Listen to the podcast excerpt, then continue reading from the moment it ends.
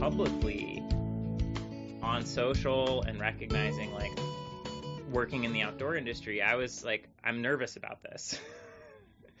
um, and I decided that I really wanted to um, own own it and define it for myself. And that was sort of where the inspiration from the video came from was like I wanted to show like this is who I am and like just own my identity 100%. Welcome to the Vermont Conversation. I'm David Goodman. Alex Showerman had a secret. Growing up in Thetford Center, Vermont, Alex competed on high school boys' teams in cross country running and hockey. But Alex was actually running from who she was. Like more than half of transgender or non binary youth, she considered suicide rather than reveal her secret. Showerman went on to graduate from St. Lawrence University and work in progressive politics. In her free time, she threw herself into mountain biking and backcountry snowboarding. She numbed the pain of hiding from her true identity by drinking. Then in 2019, she broke her neck in a mountain biking accident. She was forced to stop running from who she was. Last fall, at the age of 32, Showerman came out as a transgender woman. She feared she would lose her job doing public relations for outdoor brands and be ostracized by the outdoor sports community. Showerman has good reason to be concerned. As part of a Republican led backlash against transgender rights, 125 anti trans bills have been introduced in more than half the states. To Showerman's amazement, she has been hailed as a role model and symbol for inclusion. She has been profiled in Bicycling magazine and is the subject of a recent Outside Magazine podcast. Today, we spend the hour with Alex Showerman as she shares her transgender journey. I began by asking her to describe what it was like for her growing up in Vermont. You know, growing up in Vermont was simultaneously like wonderful and awesome and provided sort of the safety and room to explore that I needed, but then also challenging. Um, so I'm a trans woman, um, and you know it's something I've always known about myself um, from my earliest memory. I would, uh, you know, fall asleep like wishing I would wake up as a girl.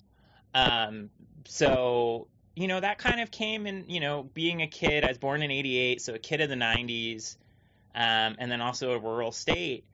I had no one to look to. So I had no representation. I had no idea that I could exist.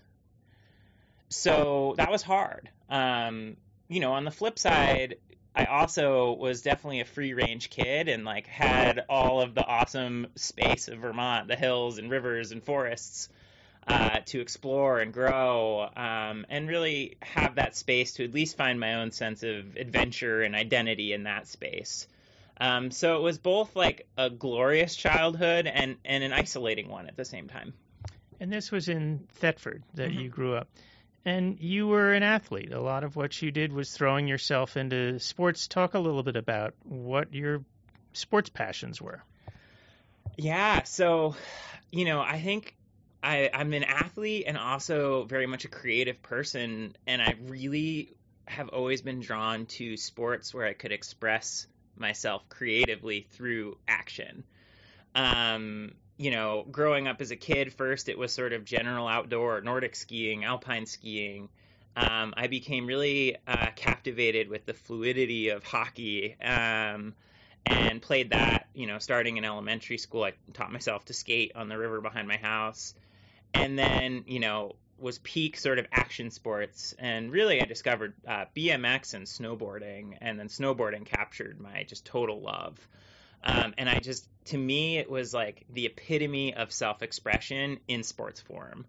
Um, so I like bought my like first snowboard in like early high school. It was like 70 bucks. It was like a Dunkin' Donuts promo board. I don't even know what brand it was. And taught myself by hiking the pasture behind my house and then also uh, at Northeast Slopes in Corinth. You know, those like I think it was like five dollars or ten dollars a ticket, and that was what I could afford. Um, and that was where I learned to snowboard, and I think that was that was when I really established I think who I am as an athlete and, and what I love to accomplish as an athlete. But sports kind of had an ambivalent side for you. You were a Mhm. cross country runner. You Mhm. played hockey. Um, but you found uh, you've written about how you found yourself gravitating towards the girls cross country team at your school, and how your discomfort um, with some of these team sports led you to quit hockey, which you were good at and you loved. So talk a little bit about that.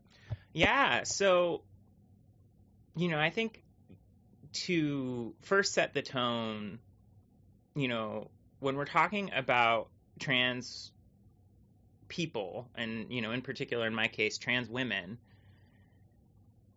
you have to look at it from the view of trans women are women and trans women are women from day 1.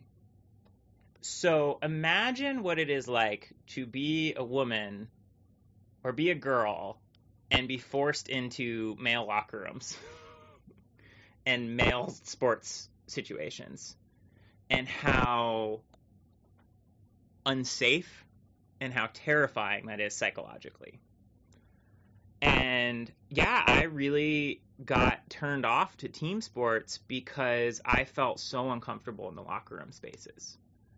Um, and didn't feel safe. Um, you know, I was bullied a lot, you know, everything from being called homophobic slurs to getting pantsed, um, which was, you know, extra hard being a, you know, closeted kid. Um, and, uh, yeah, I really, it, it ultimately led to turning me off to team sports altogether. Um, I was really lucky in that, you know, going to a small high school, Thetford Academy, our our running team, our cross country team, you know, we trained together, um, both you know, male and female teams, um, and oftentimes even a lot of the smaller races even raced at the same time. Um, so it was cool, even though I wasn't able to like articulate who I was, I was able to kind of find that space. Um, and uh, you know, I think my fastest PR to date was actually my freshman year when the uh, captain of the girls team and I became really close. And uh, you know, she kind of took me under her wing, and we ran together a lot, trained together a lot. Um, and you know, one of those races where everybody ran together, I actually, you know, we ran ran the race together, and she paced me to what became my my high school PR my freshman year, and actually never, actually got slower, never never was able to beat that time. um, And PR is personal record for those who aren't familiar with the racing lingo. Yeah. Um so yeah, you know, I I oftentimes, you know, I look back and like knowing how much that support and space meant to me not being authentic to who I was. I think about how you know, if I were li- if I were going through that today where I think there is more trans visibility and there is the language around it, like I would have definitely come out back then. at that point and being able to actually be like one of the girls on that team would have been such an incredible experience. And i think like rather than looking back on that time and feeling really like uncomfortable about it it was really hard. Um you know i think i would have actually probably enjoyed high school Mm. if i had been out. And i think i would have really thrived having been able to be a part of that community authentically and not just sort of like we like you we support you, but you're not really quite one of us. Right. You know, So, how old are you now? I'm 32. So we're talking about 16 years ago, early 2000s Mhm. is the era that um, you're thinking talking about. You began this by saying, uh, introducing yourself as a trans woman, saying, "And I always knew that." But what did you know as a kid? Yeah, so it's a great question. I mean, one of the things that's awesome about like kind of the the young kid age is that you're genderless, right? But really until you hit puberty, kids are more or less genderless. And you know, especially before you hit school age, kind of gender isn't forced on you yet. So I remember like being that like kind of three, four, five year old age and playing with my girlfriends and I always fell into the natural, just like whenever we were playing make believe, like one of the girls, or like we'd play dress up, and like that was the clothes that I felt most comfortable in. So I think like without sort of the world saying, no, Alex, actually, this is who you are, I think I would have just probably naturally gone that direction and just would have naturally lived my life as a girl. But then the world kind of came in and was like, no, actually, sorry, that's not who you are. You're this over here. And, you know, that was really when I started to become ashamed of who I was.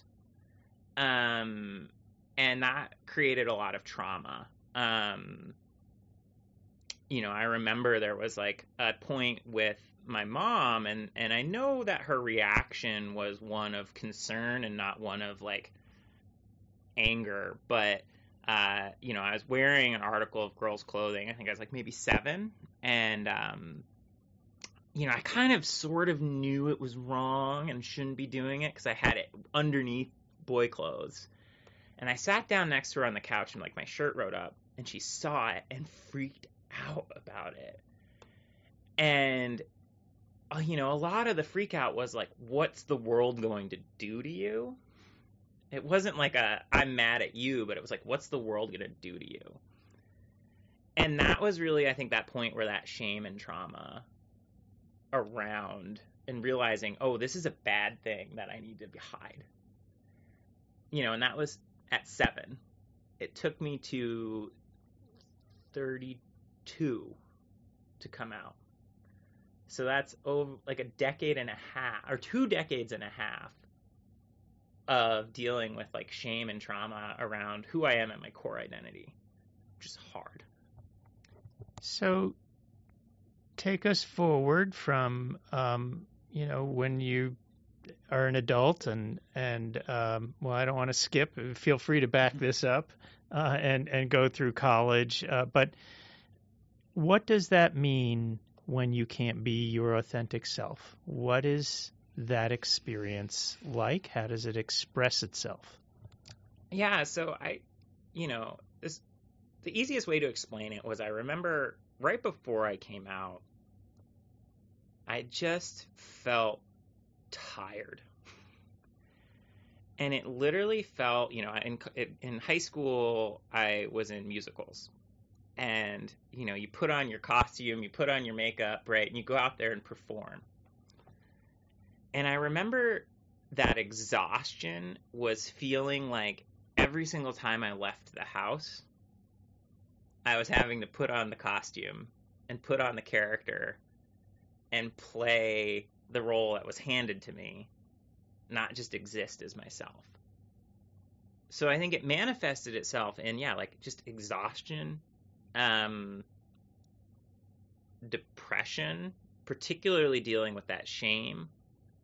Um, and, you know, I kind of just tried to outrun it.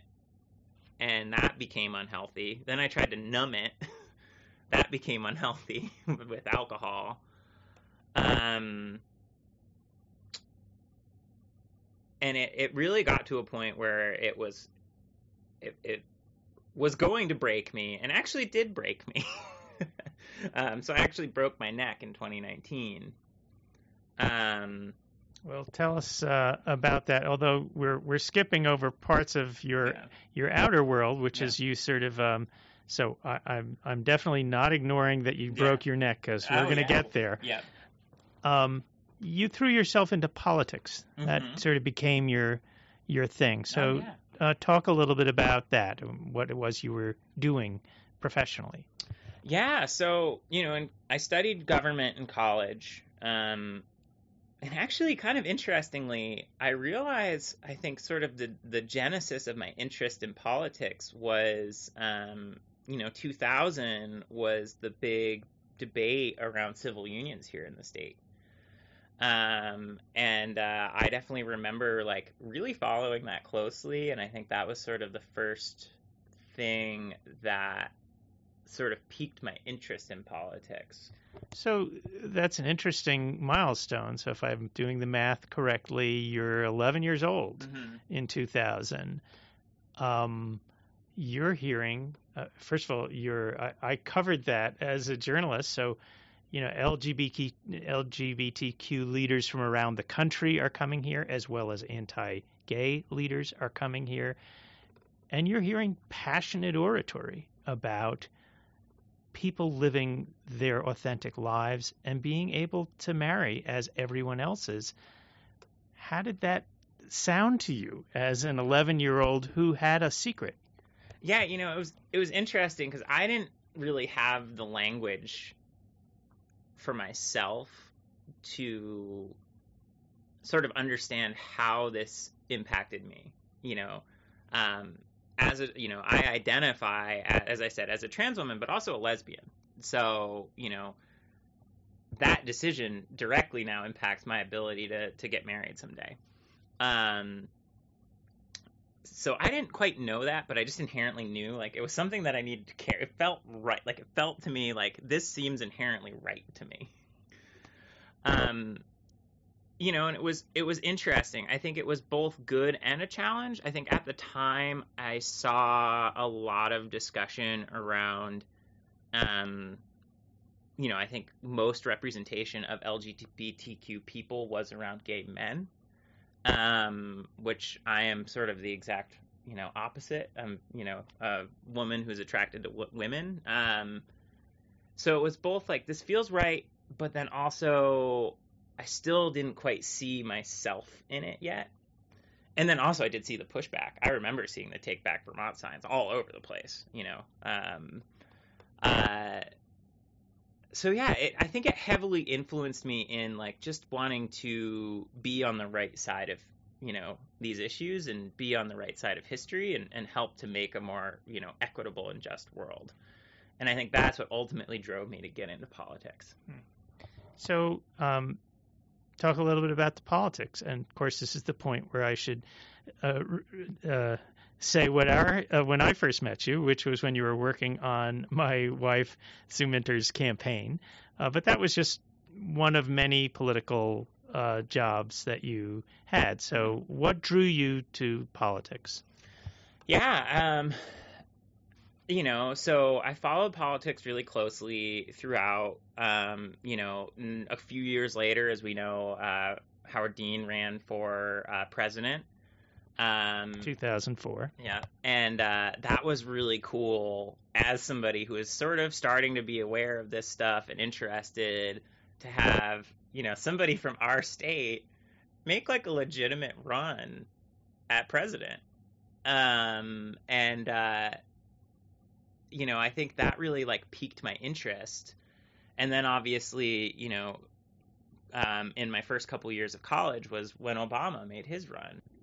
So, what were the political groups um, that you were working for, and, and why did you choose the the political the, the political groups that you did? Yeah, so I, you know, somebody once said wise advice was if you can find a job going at least even if it's diagonally in the direction you want to go, but it's going in that direction, take it. So I, uh, my first job out of college was a congressional campaign out in Chicago, uh, working for a progressive member of Congress, Jan Schakowsky. Um, and then, uh, you know, learned organizing 101. So driving, getting volunteer organization to turn out the vote was awesome. Loved it then jumped to Capitol Hill and worked in her DC office um, for about I want to say like a year and a half. Um, and then, uh, you know, while I was in DC, I just actually really wanted to get back to Vermont. Um, I was missing the outdoors, missing the mountains. Um, you know, I actually kind of got unhealthy and depressed while I was down there just because I didn't have that. So I actually got to kind of coming full circle work for Democracy for America, which is the organization that grew out of the 2004 Dean campaign. Um, so it was sort of this awesome moment to get to return here. Um, so I did that for about three, two and a half, three years, um, you know, and was on the digital comms and campaigns team. You know, got to work on everything from income inequality to racial justice to, um, you know, gender equity to LGBTQ issues to you know student loans was aw- like really great crash course in advocacy. Um, and then I really wanted to move towards blending my love of the outdoors in with my um, passion for creating change. So um, I actually got hired with Protect Our Winters um, in 2015. Um, and explain uh, what Protect Our Winters does, who they are. Yeah, so Protect Our Winters is a global nonprofit uh, that was founded to organize the ski industry to combat climate change. Um, and you know, for much of its time prior to when I was there, it was really just like kind of like, hey, ski industry, wake up! Like, if we don't address this, like, we're not going to have an industry anymore. And, and and just to put an exclamation point on that, there are studies now showing that I think up to half of the northeastern ski industries will not be viable by 2020, but by 2040 because of climate change. So, yeah, the ski yeah. industry does need to be part of the solution. Which is insane too if you consider that when you look at the top 5 ski industry states, I believe 3 of them are actually in the northeast. Um, you know, I don't remember the exact order, but I think it's Vermont, Pennsylvania, New York are in the top five ski state economies. So if that stat's true, like think about what impact that can have on our communities. But anyways, um, so yeah, it was it was an interesting time to jump in there because they were really transitioning from an awareness organization to one of action. Um, so one of I think still one of my proudest professional uh, achievements was I got to work closely with the NRDC um, on organizing a Capitol Hill Lobby Day, um, where we brought in um, Olympic athletes, professional athletes, brands, you know, wonderful leaders from Burton. We also partnered with Ben and Jerry's and had some folks there, um, and it was just a really cool experience. Um, so while you're doing politics, mm-hmm. you're also pursuing at a pretty high level your outdoor sports and you're going through this inner journey and turmoil. So braid these three things together the politics, the sports, and your own personal journey. What was going on for you as you're now an adult? You're in your 20s and you're figuring out your way. Yeah, you know, it's it's interesting because you know I mentioned I started the job in, with POW in 2015, and that was actually like a really like that 2014-15 was like a big period in my life where um, I believe 2014 was when I bought my first split board and really started to commit to backcountry. Um, 2014, 15 was when I started going to therapy for um, for for you know my understanding and accepting my identity. Um, you know, it was when I jumped sort of from directly working in politics into more the outdoor and kind of started to get closer to the career that I wanted to have you know, a little personal thing. It was also getting out of politics. I finally let my hair grow out, which was sort of the first thing I did to like own my space, own my identity again. Um, so it was this cool point where I started to, I think, let go of sort of the expectations of like who I was and what I was supposed to be doing and start to really work towards the direction that I wanted to go. The flip side was the more that I got involved in the outdoor sports space and the more I built that community, both here locally in Vermont, getting involved with organizations like VEMBA and the Waterbury Area Trails Alliance and, and all of that, and the more I found friends and community, the more I felt terrified of coming out because I saw no positive representation of trans folks in general media, let alone in outdoor media. Um, you know, and even looking for examples of like outdoor women, like 2015, 16, you know, that period, like women were just starting to get taken seriously as athletes and get positive representation as athletes in sort of the outdoor space in a meaningful way. You're in your 20s doing progressive politics, you're pursuing you know, outdoor sports, mountain biking, backcountry snowboarding, or splitboarding, um, all of which one might think from the outside are places that are very accepting of uh, LGBTQ issues and people, but it wasn't that way for you exactly. So, talk about what you found. You know, did you feel safe? Did you feel able to be your authentic self in those spaces? Yeah, that's that's an awesome question. So I think one of the things I've realized the most in sort of this coming out process is that there's a difference between thinking you're inclusive and being an inclusive. And I think the outdoor spaces and outdoor communities largely, I think, sort of are just like, well, yeah, we're accepting. So therefore we're inclusive. But the reality is is that very little work has been done to actually proactively invite underrepresented communities into the space. And, you know, I even think when I say underrepresented communities, I think it even starts with just women generally you know, in mountain biking, a crazy statistic is still just 16% of mountain bikers identify as women. So, you know, what that's telling me is that the industry has not proactively reached out and invested in building that culture and that community. So, if there's not that investment in even women, how am I, as a trans woman, going to see myself in that space? so the like sort of idea of oh outdoor space is inclusive doesn't actually get communicated or shown to the very people who need to see it which then makes it feel like not a safe space because you don't see that proactive engagement in welcoming your community into the sports and let's expand the lens a little wider vermont itself from the outside people think of this as a welcoming accepting liberal place did you feel that way as a trans woman? I would say no. Um, you know, I think there's been some strides recently where I've, you know, I know some other fellow trans folks um, who are out and doing incredible things to build that community here. Um, but it's really been in just the last couple of years. And, you know, I felt very alone until I, you know, until we started to see more people out. Um, you know, and I remember coming out in Waterbury and like it was really strange because it was a community that I'd come to feel so at home in. And then all of a sudden I felt like a total stranger.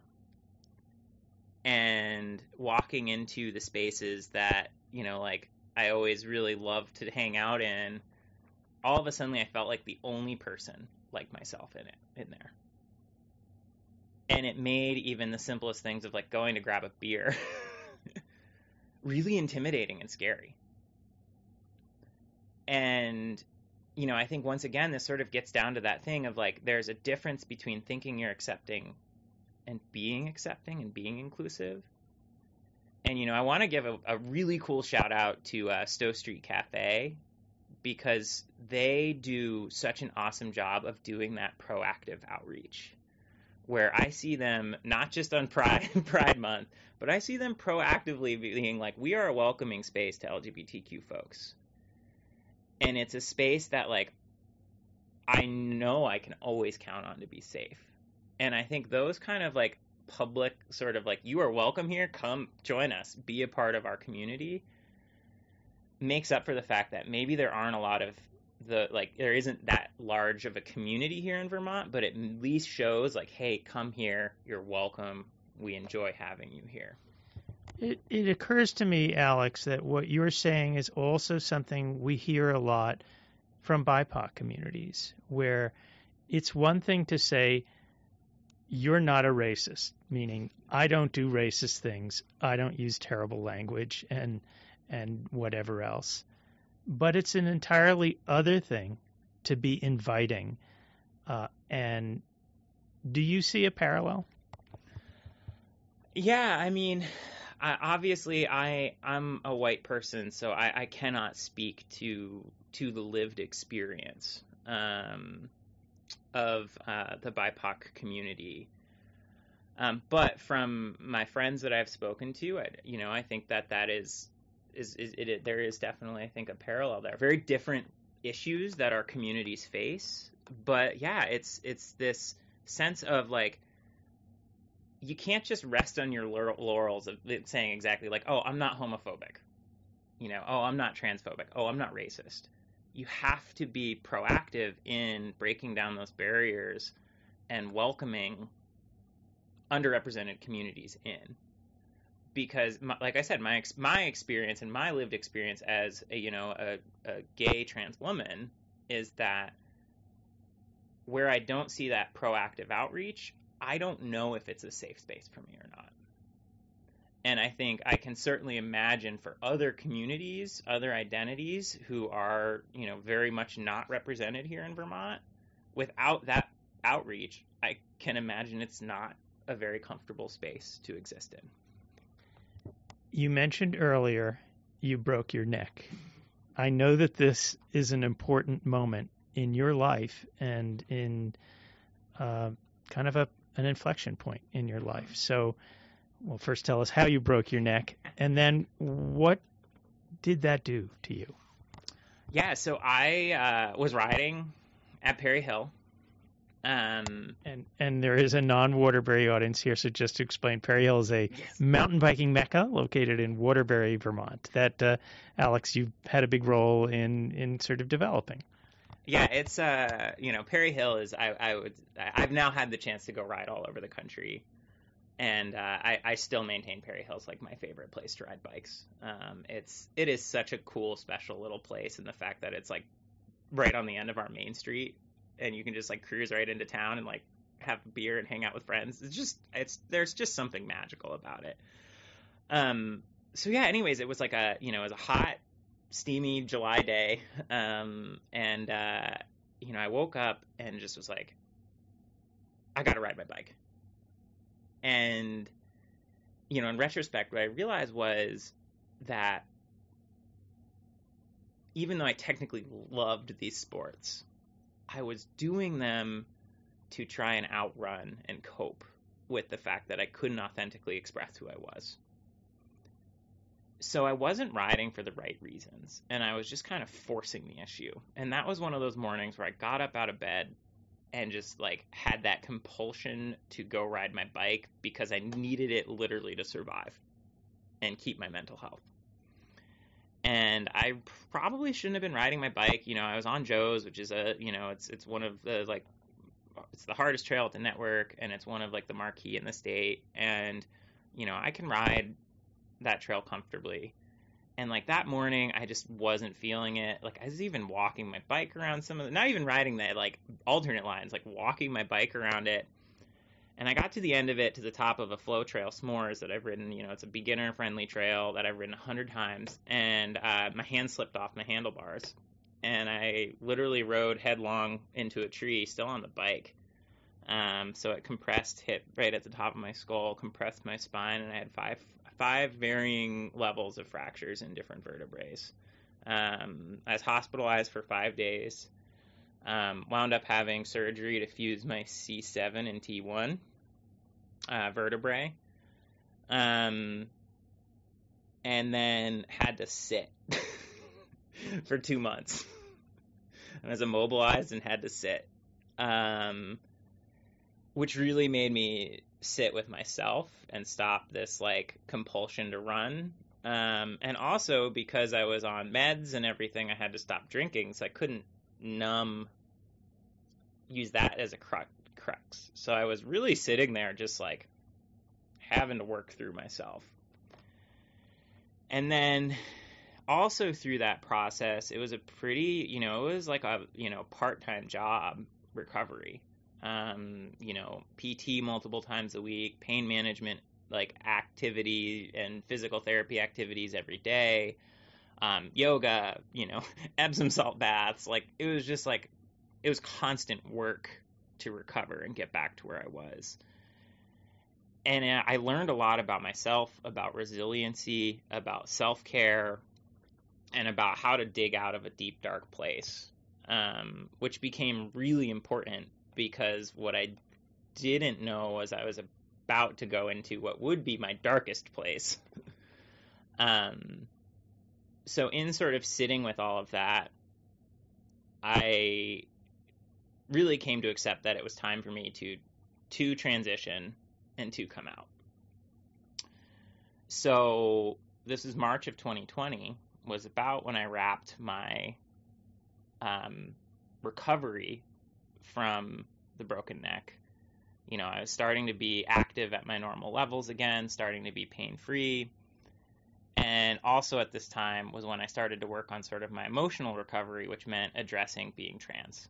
And I went and got on hormones, which is really sort of the first, you know, sort of the first major step of medical transition. And then, as we all know, March of 2020 was when the pandemic hit and things shut down and I got laid off from my job. And so at this time, I was facing the uncertainty of like, I knew I was going to be coming out. I no longer had a job. I was uncertain about my standing in the community. I was uncertain of my ability to get a job as a trans woman. I was uncertain of my just my future. And uh, I was really scared. And I actually started drinking really heavily in March and April of 2020. Um, like to the point of getting like brownout drunk almost every single night. and I definitely started to feel like question how um, question like why I was here. So yeah, I had suicidal thoughts. Um, and I think breaking my neck gave me the tools to fight out of that and to start to write this course. And also being on hormones helped my brain get to like the right chemistry to start to feel better about myself where I was able to fight from that dark place. When you came out uh, uh, last year in tw- uh, 2020, you, there was um, you did it with, in, in among other ways, a video that I saw a friend made of you um, both mountain biking and snowboarding. Um, I think was, and um, it it strikes me that um, you know what an incredible contrast from being in the closet trying to be live your life as off the radar as possible to going the other way, which is announce yourself in the most public way possible, which in the modern era is on social media with a beautiful video. What did that feel like to you? How scary was it or relieving was it? I, I don't know. How do you describe that? Yes, it was really interesting was um, sort of behind the scenes. So I, I put that video out in October and, and came out publicly on social media in October.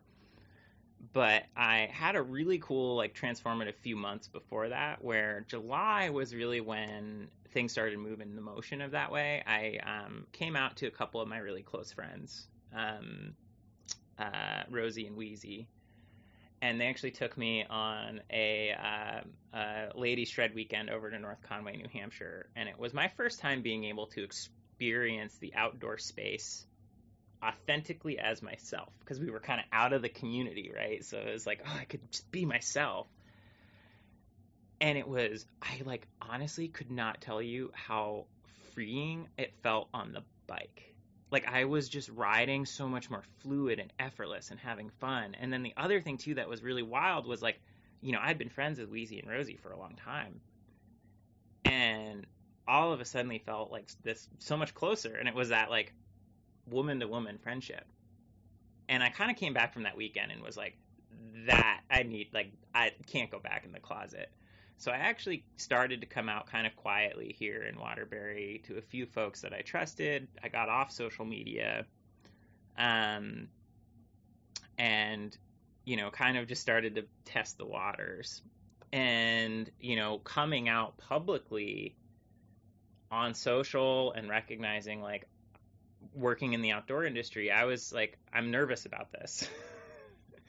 um, and I decided that I really wanted to um, own own it and define it for myself. And that was sort of where the inspiration from the video came from was like I wanted to show like this is who I am and like just own my identity 100%. And that was where the inspiration come. And I want to give a huge shout out to uh, Grant and Mark and Kyle, who all helped film and uh, edit it, and then also Rosie and Amy, who wrote it, and then also Bolton Valley, who helped with some shuttle bumps for it. Um, you know, they made that possible, and it really did make coming out super joyous and fun for me. You wrote a piece recently that began this way 40%. That is the percentage of transgender people who have attempted suicide. I can honestly say that the women's sports community kept me from becoming part of that statistic. Explain what you mean behind that. So yeah, so that 40% is a real number. Um, and that percentage is much higher. That's attempted. And the percentage of trans people who have thought about suicide is much higher. Um, I don't remember the exact stat, but I want to say it's in like the 70s to 80s percent. And what we know is that the reason why that number is so high for the trans community is because of the way we are ostracized and othered and portrayed. And we do not feel like there is a place for us in the world. And we know that that number plummets when there is an accepting community for me, I think one of the greatest joys and surprises in all of this was just the incredible warm embrace that I've received from um, the women's sports community and specifically the women's mountain bike community. Um, it has really come to feel like a family to me. And I mean, all over the country. Um, and I think like the happy, thriving person that you see today is because of the support that I receive from that community. So when we talk about, uh, and I hope I'm not jumping ahead to any questions, but when we talk about trans inclusion in sports, you know, it's it's something that's so important to look at through that lens of these sports teams for trans youth. Like that's what we're talking about when you see these bills. We're talking about youth, kids. All right. Well, let's let's. You mentioned the bills, yeah. and we should put that in context. Yeah. Uh, as of today, uh, 125 anti-transgender bills have been proposed in over um, half of America's state houses. So, resume, pick up yeah. what you're saying, just to give it some real context. Yeah. So most of those bills are targeted at at kids, right? Like we're talking like, you know, kids in like elementary school, middle school, high school. And these are incredibly vulnerable children. You know, these are kids who have a su- you know, that that are at high risk for suicide. And we know that if we could give them that supportive space, then that risk plummets so when we talk about trans inclusion, we're talking about creating safe space where kids can be themselves and feel loved and supported for who they are. And we're talking about something that can literally be life saving. And when we're talking about excluding these kids, we're talking about isolating them, othering them, and putting them right back into that really dark, vulnerable place where they are at risk for taking their lives.